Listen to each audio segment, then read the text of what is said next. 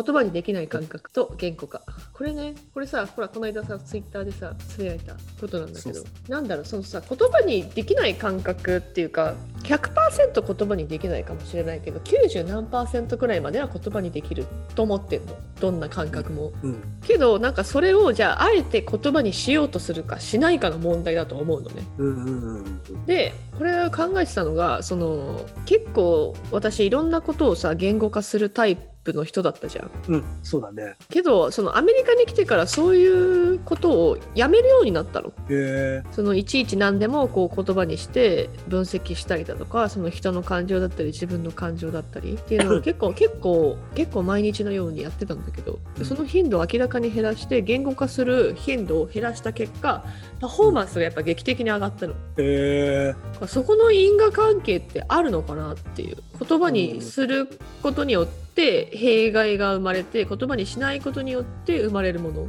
ああそういうところかそういうなんか自分そのそうそこから来てる。のなんか変換の部分、うんうん。うん。この人の別に本を読んだわけじゃない。のクリエイティブっていうのを。の読んでない。見そのコメントに それのそのコメントに対して反応しただけ。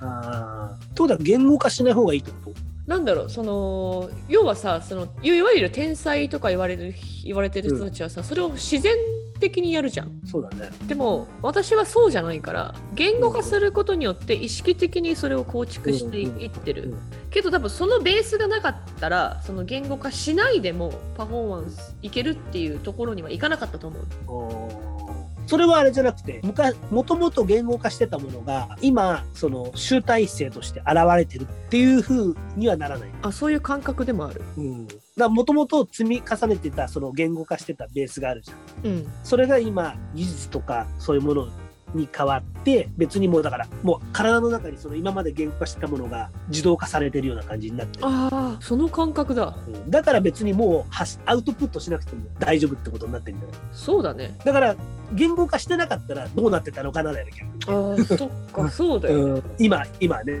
それでほら、ね、生きてる今までのさ 何？月日が経ってるからさ戻れないからさ、あーそっかその過去に言語化したことの集大成が今になってるわけねなんかそういうふうになることもあるよね。なんかでもそれを言われると確かにその結構数年前にこう思ってた言語化できてたことがしっかりとその自分が体現できる状態になってきた、うんうんうん技術も伴って身体能力も伴ってだからもう今は考えなくてもできる状態になってる、そうだね。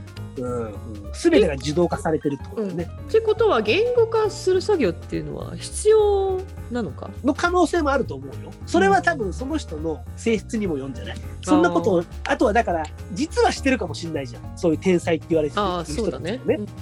うん、それは分かんないじゃん。見えないところでやってるわけだから、うん、だからなんだろうね。言葉にして繰り返してうん。言うとかさ、うんでもでも言葉にすることによってその言葉に引っ張られるから実現する確率っていうのが確実に上がると思うの。うん、有言実行的なところですよね。言葉っていうのは意識の集大成みたいなもんだからだから要はどこに自分の意識をこう引っ張らせるかみたいなところじゃん。うんうん、そうだね。そうことそう言霊とかじゃないけどさなんかさ、そうなりますからね本当に。でも言葉にできない感覚が出てくる時っていうのはその心が多分動いてる時だと思う要は感情？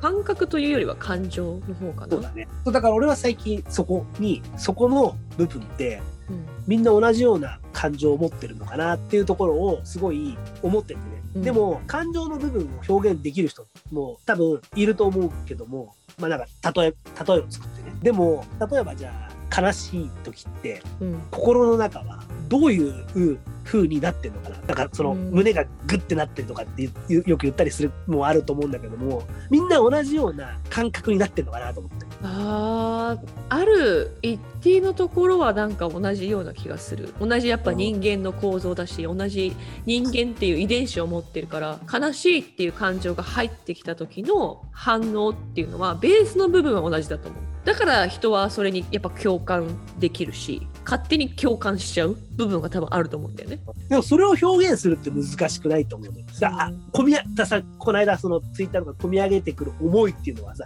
言えるんだけど、うんじゃあ何がこの中で込み上げてるのかなって。例えば暑い暑いとかさうん、暑くなってもなんかさ例えばさ失敗とかするときにさなんか俺なんかく口が乾いたりするとかねおーはいはい、はい。口がするとかすげえなんか変な汗をかくとかね、うんやらかした時とかになんかあるのねでもそれって自分の感覚じゃん、うんそういう喉が渇く感覚とか他の人も同じようなことが起きたらそうなんのかなっていうのをが知りたいなっていうのがあるよねなんかそこまで分析してる人は変態ですね。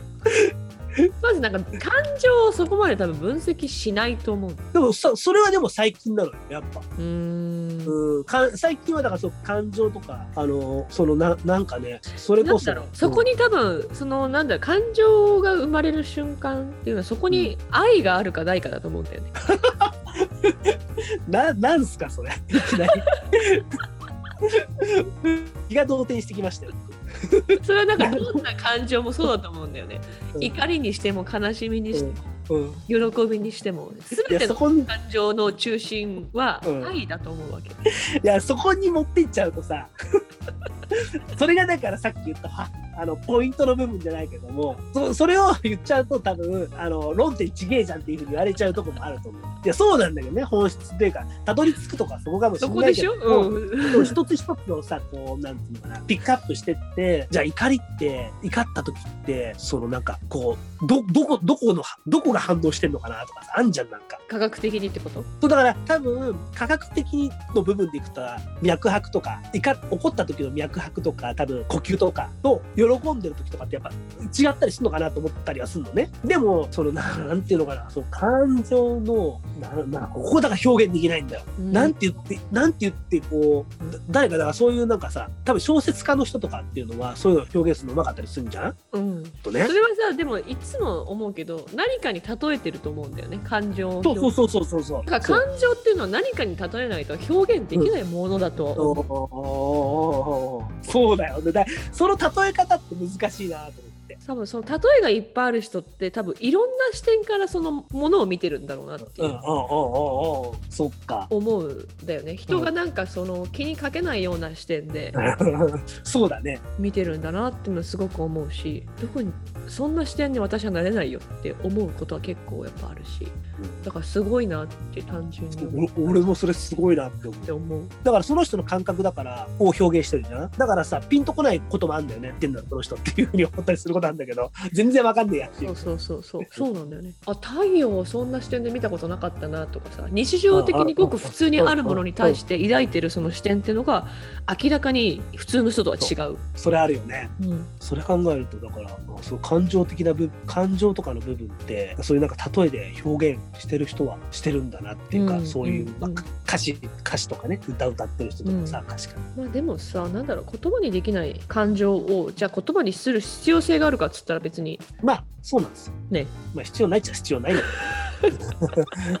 まあ、そこはなんかさ、ちょっと気になるところでもあるよなと思って、最近はなんかちょっとそういう。なんだろう。私の場合そういう感情はシェアしたい。その言葉でシェアする。あなんか言葉でシェアをするんじゃなくて空間上でシェアしたい。あなんかそのと感情が生まれる瞬間ってエネルギーが生まれる瞬間であるじゃん。そのエネルギーを感じ合いたい。どんなエネルギーでもいいから、うん。ー、それが愛、愛なんですね、そうそう。そのベースにあるのが愛であってだからそういう感情が生まれる空間にいられるってことはものすごく幸せなことだと思うわけそういう瞬間に立ち会える瞬間ってなかなかないじゃん生きててない、ないっす。ないっすよ。だからスポーツやってるとやっぱそういう瞬間っていうのはものすごく多いしあとは恋愛かなああ、そうだよね。うん、そういうとこもそうだよね、きっとね。うん、そうだよな。言葉にできない感覚。感覚とやっぱ感情は違うじゃんそうだね。そうだね。んなんかそういう、なんか、うん、言葉にできない感覚は多分言語化できると思うんだよ。って時点で言葉にできるんだよね。言葉にできなくない。え、例えば何？その、体の動かし方とかそういう。そうそうそう。だから例えばじゃあ、シュートを成功した時にどういう感覚だったかうんうんうん。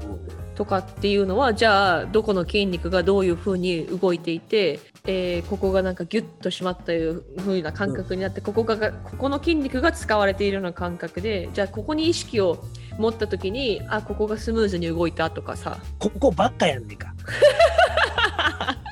でもそういうことだと思うんだよね。うん、そうだね。それだから、っていうのは体の仕組みを理解してれば言語化できるんだよ。だから要は体のこと人の体のことだったり人の心のことだったりっていうのを、えー深く追求していけばいくほどきっと言葉にできるものっていうのは増えていくと思う。その感覚にしても感情にしても。あ、そっか。ということは、感情も表現できるようになるとだね。そこまで取りね意識意識持っていけば。うん。なるほど。そうだね。だって、その感覚、またその生徒、シュ,、えー、とシュート、シュートの、がゴ,、まあ、ゴールが決まったシュートがあって、うんまあそれを、まあ、ボールのどこを蹴ったとかもあると思うじゃんだからそういうのって具体的に分かってる部分であるわけじゃん、うん。